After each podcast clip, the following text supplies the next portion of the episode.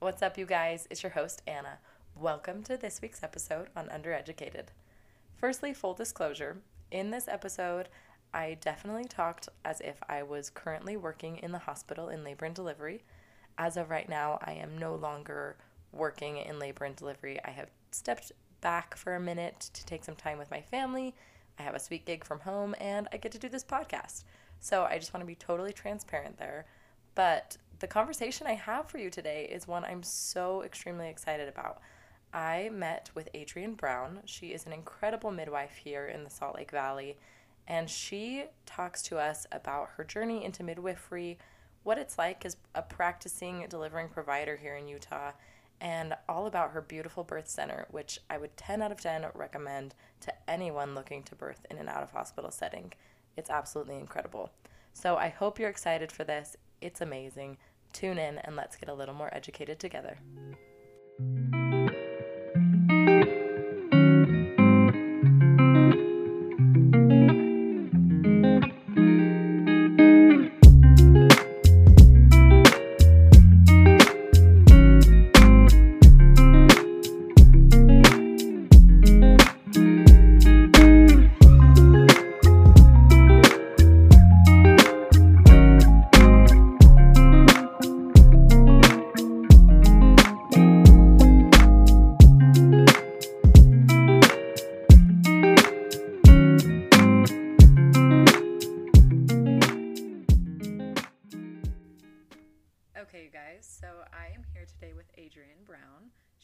Is a midwife here in the community in Salt Lake, and she is going to tell us a little bit more about what it's like being a midwife and her incredible birth center that she runs called Wasatch Midwifery and Wellness.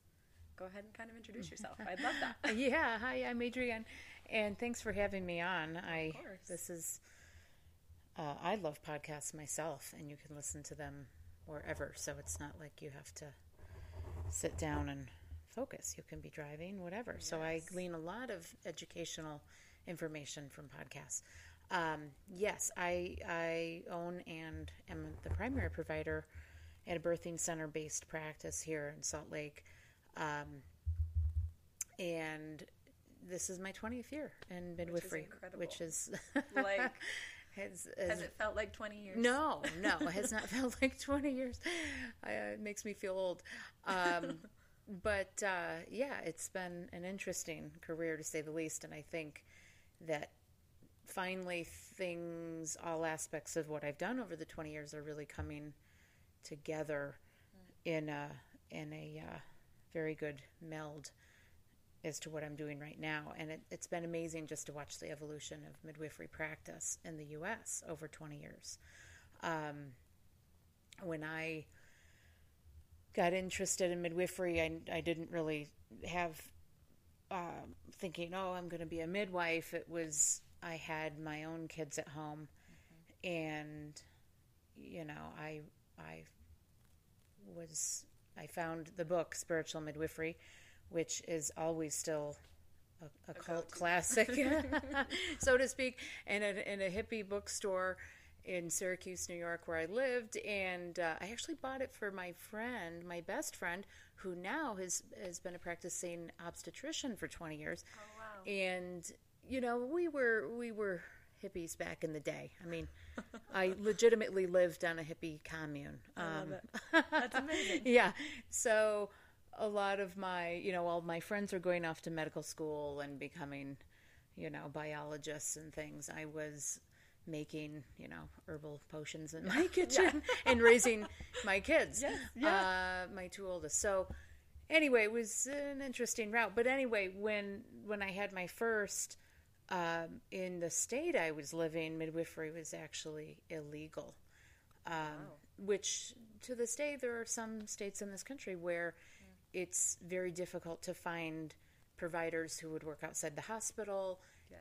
And I mean, we're talking midwives being arrested, taken to jail, um, charged with practicing medicine without a license. This was a very confusing time when the profession of you know out of hospital midwifery there were nurse midwives um, but even still they were fighting for recognition and that was back in the day when you became a nurse and then got a, some sort of certificate to be a midwife.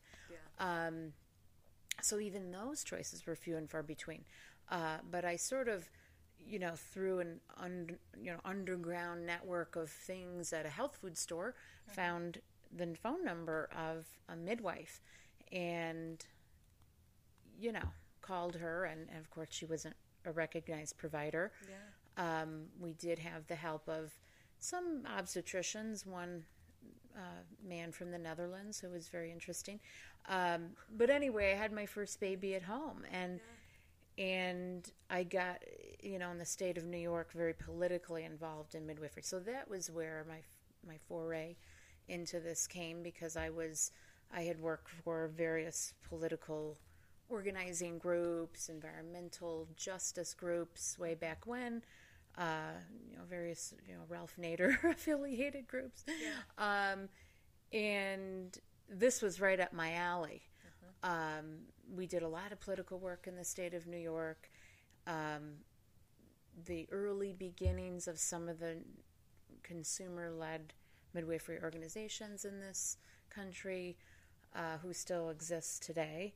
So that's pretty cool. Yeah, that's incredible. Um, and it wasn't until I had another baby that um, I kind of thought about doing, and I I was working in women's health and things at this time, again from a political standpoint, okay. So not on the medical side. not on the medical side. I didn't know, you know, and then I was a single mother, so I didn't necessarily have the capacity to consider something as time consuming and demanding as midwifery. Um, and I was going to college and think putting myself through college and of course studying things like the creative process and Buddhism. yeah, yeah, you're like trying to fill every aspect of my Right. life with the tiny time I have. right. Um, which was an interesting, you know, growth time for me. Yeah. uh, you know, really, I use those aspects uh, every day in my midwifery practice, much more than some of the science based things.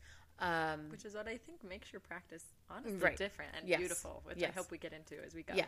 Um, so that's how I got started. And it, you know, I got a grant somehow. I was living in the state of Vermont and I thought, you know, it's it's crazy notion for me to be able to go to midwifery school. Um, and again, I went direct. I'm what you call a direct entry midwife, so I didn't go through a nursing background, um, which could have been easier in this sense. But um, nonetheless, this is what I felt strongly about, and I knew, and I asked this question to anyone interested in, mid- in midwifery, where they're where they see themselves practicing. Um, and I, having had two children at home, I just thought, you know, I'm I'm working in an out of hospital setting. Maybe I'll do international work again, coming from like a political standpoint. Yeah. But um, I thought, well, if I if I can make this all happen in some sort of pie in the sky idea, and then curiously everything fell into place. It was just meant to be. right. Um, and that was 20 years ago. So, Wild. So you were in Vermont. Mm-hmm. What brought you all the way to Utah? oh, I love to ski. no, Okay, the mountains. right. Um, no, Utah's an interesting place. I, I, um, you know, knew of it was a good place to practice midwifery, and I had connected with um, some people here, and I never really considered such a move. And I was married at the time, and we were thinking, you know, geez, maybe we'll make a move Yeah. somewhere. Um, and Utah seemed like a good place. One of my kids was was competing in snowboarding in Park City, and that's where we we sort of moved first. Um, but yes, I've been here eleven years. So Wow, amazing. Yeah. So in the meantime, from when you did your schooling in Vermont, correct? Or did Mm-hmm. Well, I- everything kind of I fall into went- place in yeah, Vermont? I um I went to college in Vermont, but I did midwifery school in El Paso, Texas, Oh, which was another interesting. Um, I went to a program that is no longer, but anyway, it was a really wonderful program because I knew as a midwife that if I was going to be, you know, in a sort of low resource settings such as birthing centers, home birth, that I wanted to never feel helpless. I needed the clinical skills mm. to feel um, competent and to, if I was going to go out there and pronounce myself as a midwife, I needed some really solid clinical skills. So I, mm. I did my clinical training um, at a place where we did over 800 deliveries a year Amazing. in a birthing center setting with some incredibly skilled, you know, mentors. Mm-hmm. And I was very lucky at the time that the you know the ratio of students to patients was very low.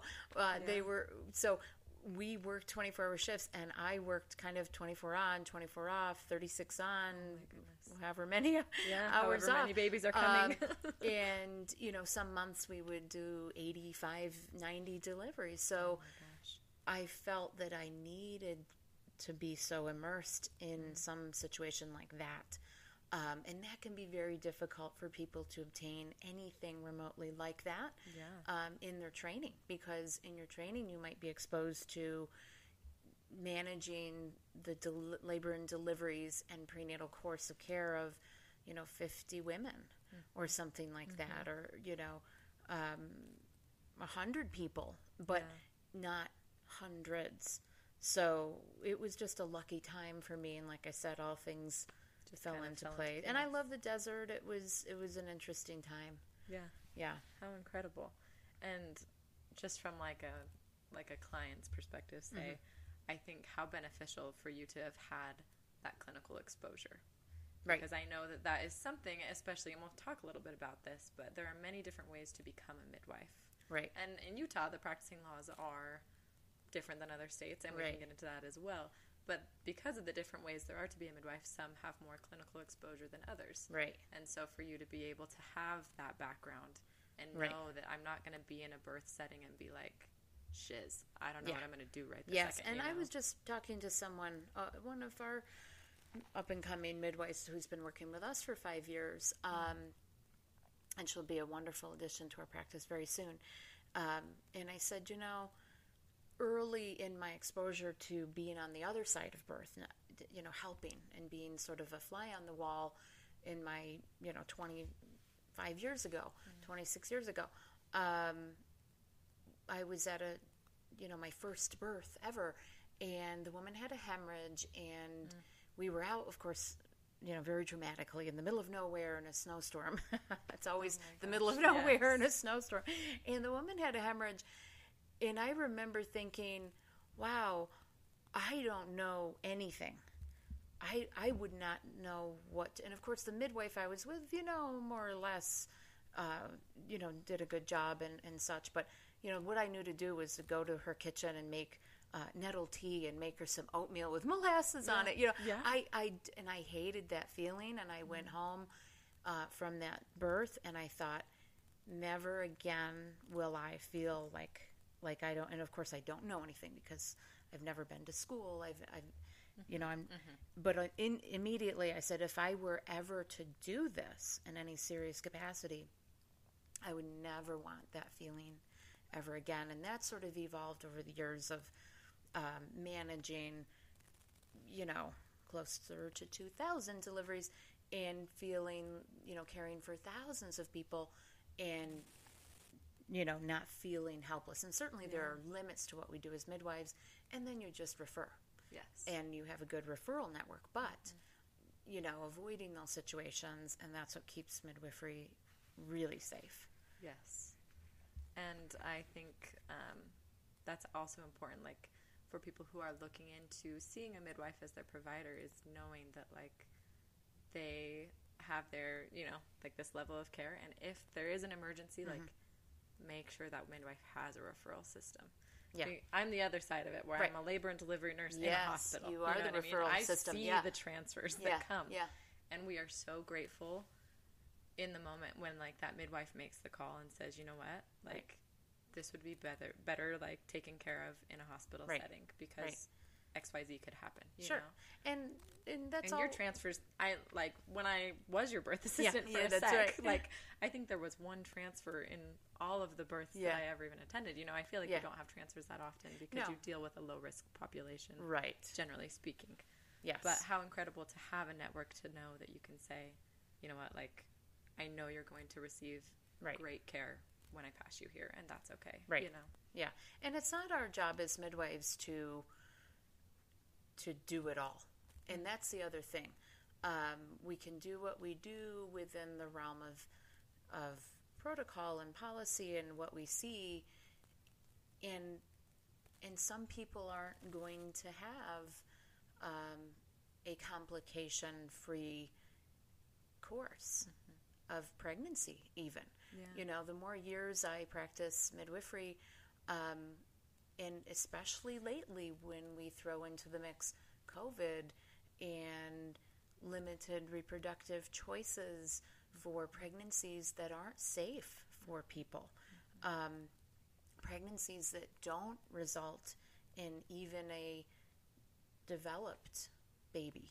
Um, and you know, I don't think going in early we we know these things. We just think like, oh, birth is pretty and wonderful. Yes, of and isn't that great? and I remember years ago, and and, and interestingly, the, this woman is now a midwife herself, and she she's a nurse midwife in in New York, but um, she wanted to have her baby in a hot tub out in the yard. And, you know, it's like, sure, that sounds cool. So she had a 10 pound, 5 ounce baby Oh who ended up having a shoulder dystocia. We're all in the hot tub. I'm in the hot tub Yeah. at this point, and we've resolved it and everything's fine. But it's sort of like, wow, um, that seemed like a cool idea. But, yeah you're like but in retrospect? but, you know, whoa, that was a little dicey. Uh, not, but it, it was a beautiful morning, and Yes. birds were chirping, and uh, everything was cool. Uh, and we laughed afterward, but uh, yeah. So, anyway, we've we've come a long way uh, since since then. We we still have really cool experiences. yeah Let's maybe talk a little bit about um, what it's like practicing as a midwife in Utah, though. Mm-hmm. Can you walk me through? You, I'm sure you know more about it than I do, truthfully. Just kind of like what the pathway to being a midwife in Utah looks like, Right. and how, like legally, you are able to like run a practice. I guess. Like, Right. What hoops you have to jump through. Yes. You know, I would say overall Utah's a really friendly state for midwifery. And again, um, thinking about my path, I've come such a long way from consumer of midwifery care, paying, you know, finding an underground midwife who actually got arrested for practicing midwifery. And we were, um, you know, investigated by the state and things like this. Um, you know, to um, you know, interesting story. My first son was supposed to be born on an Indian reservation. Uh, the Onondaga Nation invited us to deliver there because it's sovereign. Amazing. And in this time, in 1995, in the state of New York, it was, you know, we're talking, you know, people getting arrested. They were not even stopping at the Amish, which was really curious. Um, and, and New York State just arrested somebody else quite recently who works with the Mennonite population there. So you know things have changed, but so so now to flash forward twenty years or twenty five years, I should say twenty six years, um, to be able to own and operate a birthing center where I have insurance contracts and For take- real, you know, though. and Yeah. can order all the labs and practice as an autonomous provider and provide this service for people is is huge. Um, that's not existing in all states, but it's a it's a lucky place to be in a, in a good time. Um, but the other interesting thing about midwifery in Utah is you we're the only remaining state, to my knowledge, um, where you don't have to have a license to practice midwifery. This is a very interesting concept. I obviously support licensure and accreditations, and, and you know, I was always like, hey, if there's some sort of license or accolade or distinction to obtain, I want it. Um, because you know what? This actually makes midwifery safe for the consumer. Um, and I know that people are out there saying, well, what if I have twins and I don't want to have to go to the hospital? Well, okay, I know that there are some providers in the state who have experience with such things, but really giving true informed consent about what the risks are, you know, et cetera. And I think that um, having the possibility for people to practice without a license, that's fine as long as you disclose to the people who you care for. Um, because again, if you're thinking about hiring a midwife in a in an out of hospital setting, um, which I think is a really great idea, uh, but to really ask them the important questions. Uh, not only what would you do in this scenario, but how would you do it, and how do I know you? You know, I've just unfortunately heard you know stories in my own community of oh well we needed oxygen but they didn't have it and they needed this medication and they didn't have it. Midwifery is very hard and it's hard to keep up with all of the latest research and keep your supplies going unless you have a big bigger volume practice. It's also very expensive. Um, and i think people try to cut corners and they just oh you know it'll work out. And this you know kind of ruffles my feathers a little bit because it, that's polar opposite of what I do in my my Yes, in clinic. your practice. Um, and that's okay. I think there's room for everybody as long as people know. yes. Um, and to know that if you know there's there's a lot of ways to make birth safer than it already is. Mm-hmm. Um, so I'll leave it at that.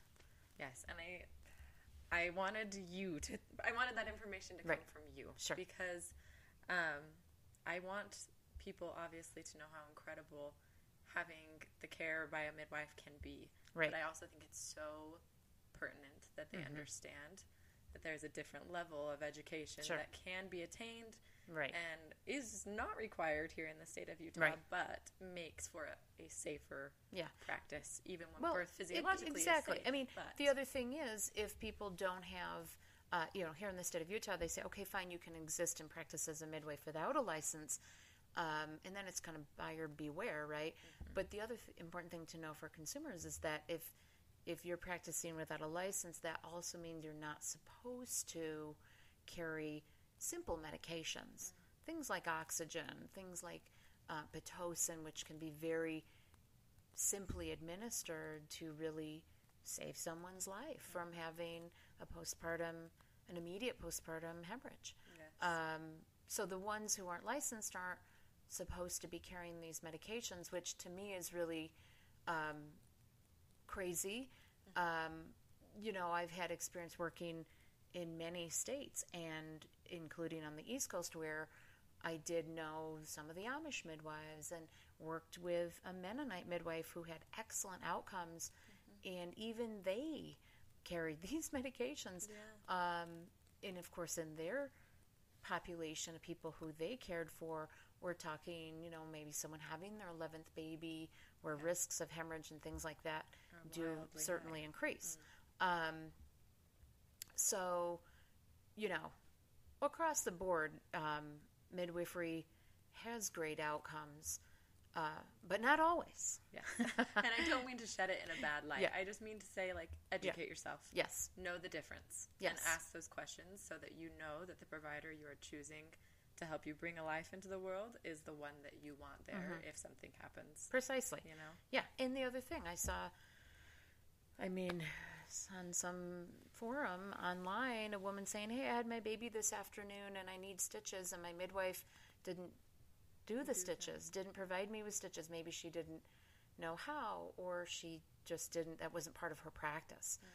Well, guess what? When you need stitches, you need stitches, and you're. It's not good to like give you the You stitches can't have a fourth degree tear the next no day or you know something. Um, so again there are aspects and and you know the way midwifery practice is done around the world this is just not something i think because this is the way i practice in my clinic um, i also look to the standards of like the international confederation of midwives and you know world view of midwifery practice and these are basic competencies um, that i feel everybody should have who is uh, a midwife because that's where we can really say hey this is safer care yes.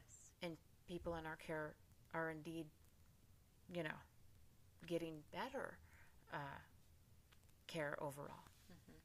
So if we were to jump into being a client, say Mm-hmm. at Wasatch Midwifery, what would be some of the things that kind of makes your practice different? Mm-hmm. I know that you have an extensive postpartum like situation that I love. I think is Mm-hmm. incredible, as well as the that you like address a lot of um oh I'm forgetting the word like hormone ba- imbalances, things like that. You Mm-hmm. Right. address so many different pieces of health rather than saying, okay, here's like the one size fits all. I, I feel like you have a very inclusive way of attempting to understand all of these individualized health stories.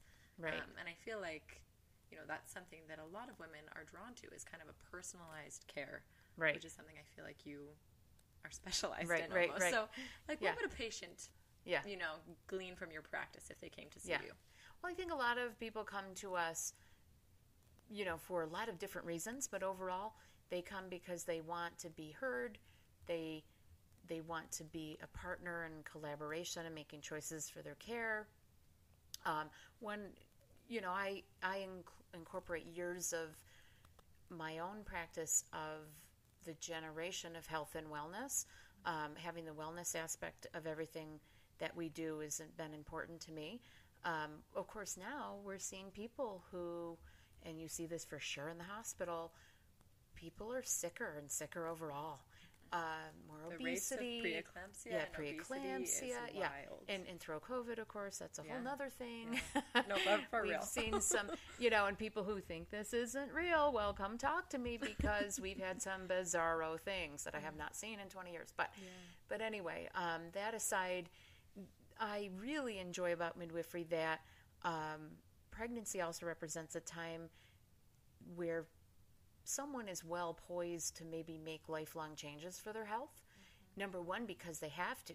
If maybe they're a smoker and they hear, you know, smoking is bad, mm-hmm. and guess what? They make a sacrifice to give up smoking or lifestyle habits that aren't the healthiest, or maybe they never really knew how to cook before because they were, you know, a lot of people don't know how to cook. you know? Totally. People are growing up in the 80s and now 90s, of mostly 90s, and it's microwave meals and things.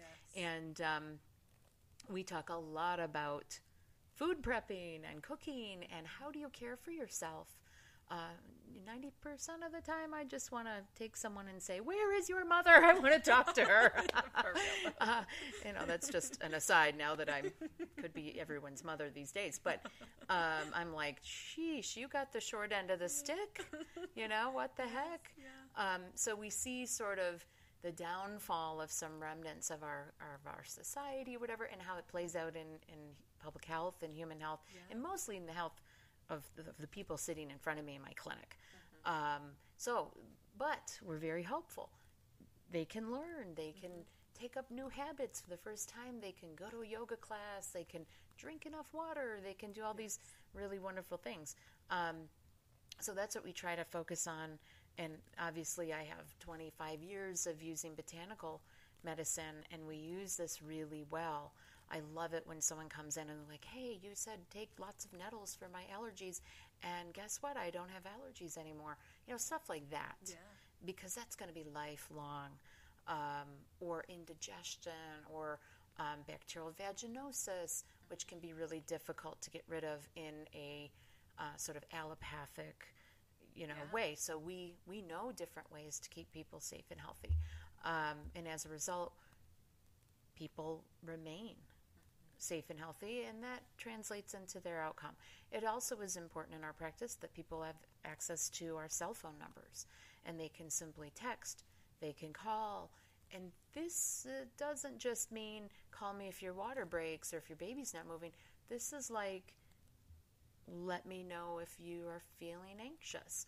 Um, let me know if you can't sleep or your bowel movements are not normal. You know, things like this. We entertain, um, and again, it's back to that piece of people come because they want to be heard. This is we are able because we don't we care for a lot of people, but in the grand scheme, it's it's doable. Um, it's a luxury that I can know who my patients are. um, and our whole staff. It's not just me. We work as a, a very large team, which brings in tons of of uh, years of experience and different viewpoints. So we we try our best to look out for everyone, and they feel welcomed when they come in, um, because ultimately they're going to be coming in that door someday and having their baby, and as we know, birth takes a lot of you to trust, so you can be vulnerable in that moment. Um, and ultimately, that's what midwifery care provides. Yes, and I think that is like such a poignant point to like capitalize on. And I've said this multiple times in my podcast, but in finding my own provider, I have switched doctors mm-hmm. countless times. Right. And I just delivered my second son with a provider that I absolutely love. Like, mm-hmm. just I found the one, you right. know? And right. it was because there was a level of trust mm-hmm. and support and understanding and encouragement that I had found nowhere else. Right. And it was like, yes, I trust you in the moment that I'm welcoming right. my child into the world to support me mm-hmm. and encourage and be there with the decisions I want to make, given mm-hmm. that everything goes as planned. You know what I right, mean? Right, right. And for someone to be able to build that level of trust with you, to mm-hmm. know that like my midwife is there for me to the point that I have her cell phone and can call her right. and say, I'm having an anxiety attack. Right. And like talk me through it. Talk right. me down. you know? Right, right. But then to walk into birth and birth is hard. Yes. Like that is the, like birth is beautiful, birth is incredible, it's physiological, everything about it is amazing, but it is hard. Yes. You know. And for them to be able to walk in and say, I have this relationship that I've spent if they see you from their first prenatal, nine months, if right. they see you from appointments before prenatal appointments. Right. Like years building mm-hmm. this relationship with you as their provider where they can walk in and say, Okay, I have my friend here. Right. To support me through my birth. Right. And that's so powerful. Right. Yes. And even better than the friend because we also can remain quite objective. Yes. And that's the important thing. Mm. Um, you know, I experienced something interesting and, and I ended up by happenstance delivering one of my nieces. Oh, amazing. and let me tell you, it was difficult because I, it was my little sister. I couldn't yeah. remain my objective mind. Um, I it was like my mind escaped me and I was like, oh, and when when her head emerged, I was like, oh, she's so cute.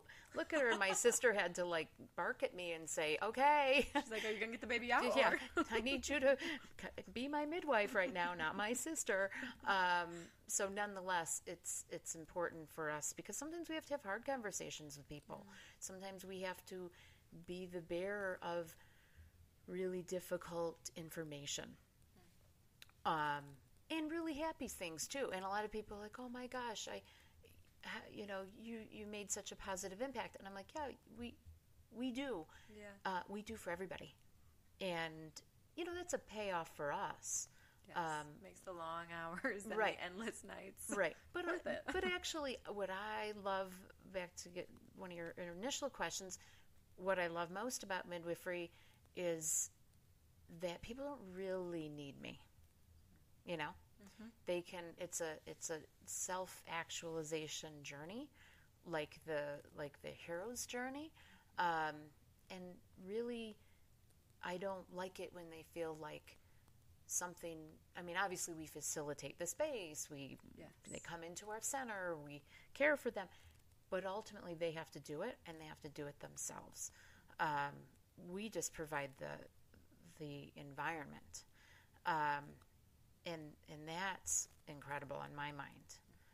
Um, you know, we don't need to have people say, "Oh, you're awesome." You know, I mean that's nice, and we get a lot of nice, you know, chocolate and charcuterie baskets, and you know, uh, Christmas cards, and really heartfelt handwritten letters, which mm-hmm. we love. Um, but it's great to see people go into the world and and have this uh, knowing about themselves that no one will ever take from them. So that's my favorite part. Yeah, you're just empowering women to like unlock this piece of themselves. Right. Like, you did it. Yeah. You can do this. this yeah, incredible. and partners. We just yes. the other day, one of our, our last delivery the other day, um, this partner was not. Uh, it was her fourth baby, but she she'd had, you know, a series of traumatic things and a lot of seeds planted in her mind that birth didn't work. She had had a couple um, shoulder dystocias of bigger babies. She had had a urgent C-section due to fetal distress, and everybody panicked. And I think she was even under general anesthesia. And you know, yes, those things need to exist sometimes, Yes. uh, and that is sometimes the outcome of things.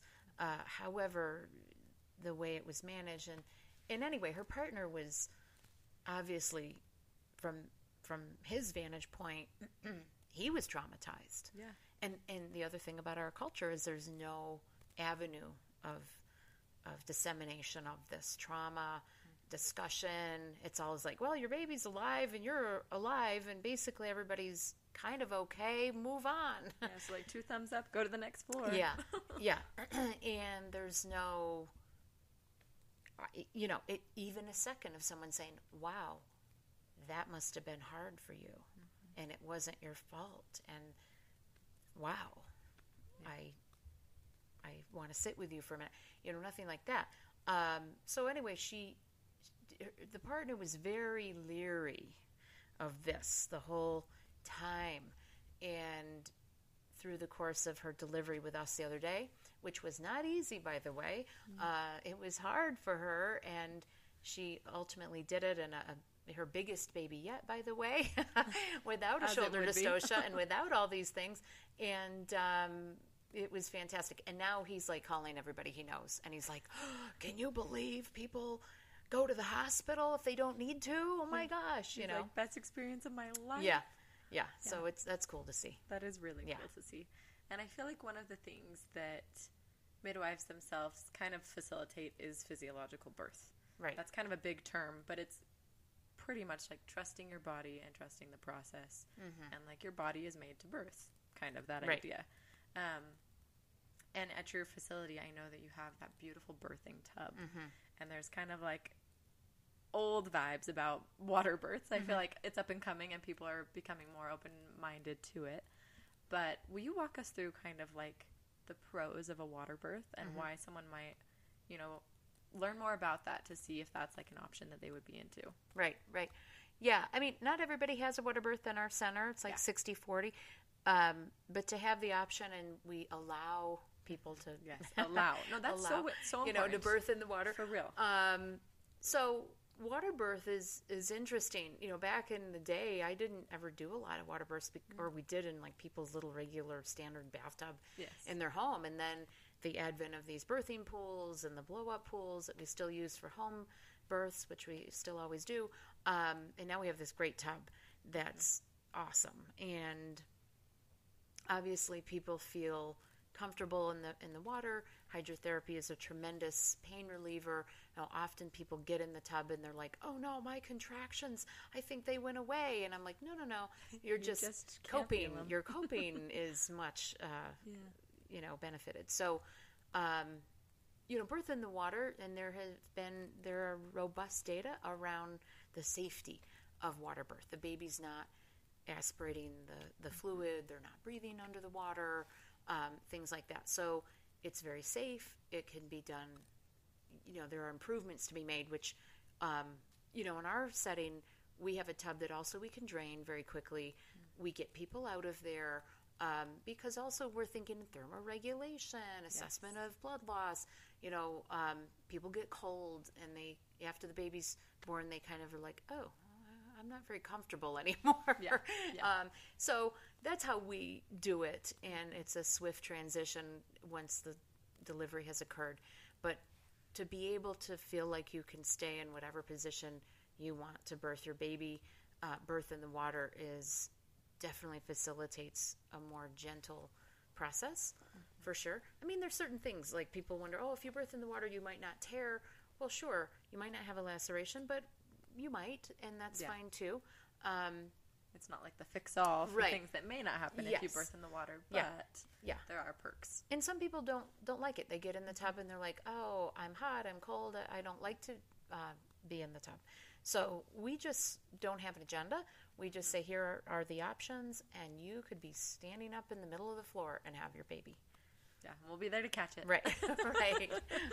I think that's so beautiful and um, and just so empowering from like a client's perspective to know I'm going to walk in these doors and like there isn't an agenda. Right. There's a I'm going to keep you safe. We're going to get this baby here, but we're going to do it on your terms as best we can, and that Right. will be great. And Yeah. that's something that also does happen in the hospital. Right. I will say, like you find the right provider, you get you know Right. they're doing so much at least where I'm employed Right. to really facilitate a positive birthing experience, medicated or unmedicated. Right. Now, like I feel like there Yeah. really is a movement to really help women, you know, embrace whatever kind of birth plan they hope to have, and like really make that happen Yeah. for them if you can. Right. Um, And and largely, I- I think it's important to remember that largely this has been consumer driven yes. over definitely the last twenty years. Um, you know, when I had my first baby, the C-section rate was much much lower than it is now. Okay, and that was 26 years ago. Um, doctors back then, and even midwife providers in the hospital setting, did a lot more to reduce the C-section rates. And then with you know inductions, and now this idea of inducing everybody at 39 weeks, um, you know that's kind of music to my ears because people sign up with with my Yeah. practice. I'm like, "Great." keep going, keep telling these Send women my way. you know, keep keep saying 39 week induction, no no qualms about that. Um, but it's consumer driven, and that's wonderful because the only way these policies will change is by you know consumers showing not just the providers but the administration uh, of hospital systems. Yes. That's where we need to you know Which, to that point, it's actually very interesting. The midwife in hospital practice at the hospital I work at is actually like the biggest practice in the labor and delivery Mm-hmm. Yeah. unit. Like Yeah. they see the most patients. yes and I they actually have only been in house I think a couple of years. Like Mm-hmm. it's it's a fairly new thing, and the administration is noticing like oh Yeah. wow Yeah. all of the patients are ending up there. Right. And it's helping the whole just environment to evolve Mm-hmm. to facilitate the births that these women and patients are hoping for. Right. And it's been such an incredible switch to be a like a part of even since I birthed my own like my first child to my second Mm-hmm. child where like oh I can get in the tub? Right. Oh like I can just hang out and stand here and labor Right, like right, I right. don't have to sit there and like watch you Right. sit here and watch me you know like it's it's wild to see even Yeah. just the tiny changes that have happened in two years Mhm. from my own personal experience um, and I think that truly, the more people learn and the more people see of, you know, the difference between like a midwife and an OBGYN right and, you know, what they have to offer, Mhm. I think we'll continue to see this spike in women seeing that, Right. like, you know, if I don't have the need for an, like an emergency surgery, and obviously you won't know you until you're there. Right. Which is why the referral is awesome. Um, but like the low risk mamas, they find themselves drawn to these care providers that are willing to just Right.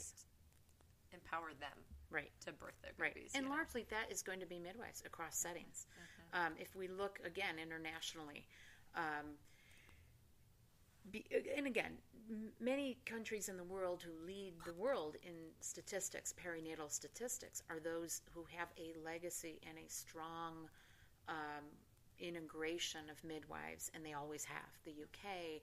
Um, I was recently in Denmark, and I, I usually when I go somewhere, you know, Netherlands, something, I try to meet midwives and stuff. I didn't actually on this trip, but um, these sorts of countries, Scandinavian nations, you're you can't start care with with an OB you have unless to be referred to. yes, you have to be referred, um, and that's really the way. And if, if we were smart in this healthcare catastrophe that we have in the U.S. with worsening statistics, I mean, we're we're no longer in the top sixty, and in like you know, um, infant mortality and you know these measurable points that sort of tell us how good is a health system in respect to maternity care. We're off the list. It's terrible Yeah, it's, you know, it's awful, especially if you're a person of color or, yeah. um, you know, some some sort of, um, you know, Minority population. minority population. So, um, you know, this is important to me. Again, maybe someday when I'm not working a hundred and, you know, how many hours are in a week? 144, and I work about 138. Uh, someday when I'm not working that much, I want to delve more into this. But, um, but anyway, you know, my hope is that something like what they have at uh, University of Utah, where this midwifery practice is starting to be more in the forefront. Um, that is a very smart administrative move, and you're going to have people, doctors who resist this, but not really, because you know OBGYNs, uh, they can't do it all. That's why we see the rise in hospitalists in the OB floor. Yes. Because guess what? Those hospitalists, you're going to have. Be- I always tell people if you're going to deliver in the hospital, go somewhere where they have hospitalists. Do not go to a private OB. They're not going to be there wiping the sweat off your brow. In fact, they probably won't even They'll be, be there. there when you're ready to push the baby or out. they If they they there. they will try to be there, and the only way they can guarantee they're there is to induce you, and not even. And Mm-hmm. also, what people don't understand is this is very much from a billing standpoint. Because if I don't catch physically catch a baby into my hands, I cannot bill the the kit and caboodle of what's called global maternity care code. Okay, and that's a whole other aspect to Yeah, when the nurse catches the baby, that doctor is mad. yeah. So there's a lot of things uh, on the, uh, you know, this is a multifactorial system. It, it's not just that Dr. Smith is an asshole. Well, sorry, is a jerk. But- um, it's that Dr. Smith has their hands tied in so many ways. They're not a bad individual. Uh, I mean, maybe they are. Who knows? You hope they're not. You hope they're not. Um, I know so many uh, obstetric providers and nurses and midwives in the hospital who are genuinely trying to do a good job. Uh, so that's my little soapbox that the administration is the problem. Yeah. Yeah. No, I think I think you're so right mm-hmm. on many fronts. That's why I own my own place. I make the rules. You're like, I'm, I'm the in boss. charge. yeah. Well, Adrienne, we've talked about a ton of things, and you have literally shared so much amazing bits of knowledge with us. I think maybe just to wrap up, is there like one piece of advice you would give to a woman that is, you know, looking to find her provider mm-hmm. into the next, you know, 15 years of her health care? Whether she be, you know, just a woman, whether she be not just a woman, whether she be pregnant, or whether Yeah. she be just, you know, trying to navigate what women's health is for her. What would you say to her? Right. Well, I think we've also gotten into this place in healthcare where we come from a very defensive, you know, if you go in there with enough, um, you know, uh, Gusto. ovaries uh, and gusto to fight with them, that just makes me so sad because you shouldn't have to waste the energy um, you have, especially when you're looking for seeking information about healing. Um, and so many people have to just go on their own journeys. You know, it's interesting when we talk about things like uh, hormonal imbalance and thyroid problems that are, you know, super prevalent in women. You know, 80% of people diagnosed with thyroid condition are women. Um, anyway, uh, things like that. Women go to, you know, people seeking this kind of care go to, I think the statistic is at least seven doctors uh, or providers, and maybe that journey is 10 years before they get answers. So, my advice, you know, short and sweet would be, you know, find someone who you feel listens to you um, and hears you and sees you as a human trying to get information that you don't have to feel you have to fight. Um, because that's going to just be a waste of your energy. And if you don't find it in you know your insurance network you also have to consider mm, i might have to pay for something. Uh, and i always say pay now or pay later. Um, there's so many great online resources and so many people are making you know steps in the right direction a lot of what i start with in my practice is like food get enough sleep drink clean water spend time in nature when you've done all that for six months then let's come and talk and then they don't even have any more ailments at six months because they're feeling they're like oh guess what uh, I'm feeling feel way great." better. My periods are normal. Yeah. I, after I started eating more vegetables and spending time in nature and meditating, Yeah. uh, all my headaches are gone. Hmm. So Weird. we start there, and you know, if people do something, some treatment plan that's too complicated, you don't have to do it. Um, again, if you feel listened to and you feel heard, um, it shouldn't be that difficult. So, um, that's my advice. I love it. Well, thank you for being here, Adrienne. I, Yeah. I'm so grateful for you. Yeah. Well, you guys, I hope you finished today's episode with a little more insight into what midwifery practice looks like and if it would be a right fit for you if your pregnancy has been deemed low risk. Adrienne is so eloquent, intelligent, capable. She is the kind of midwife you would want to take care of you on your women's health journey, be it before you're thinking of starting a family, during pregnancy, navigating motherhood. Her expertise would totally benefit you. If you have any interest in birthing in an out of hospital setting, for real, check out her incredible birth center. It's Wasatch Midwifery and Wellness. Her Instagram is at Wasatch Midwife. She is changing the game for women everywhere with her inclusive, holistic approach to health. If you're not already, follow along on Instagram at undereducated.pod and catch us here next week with another episode.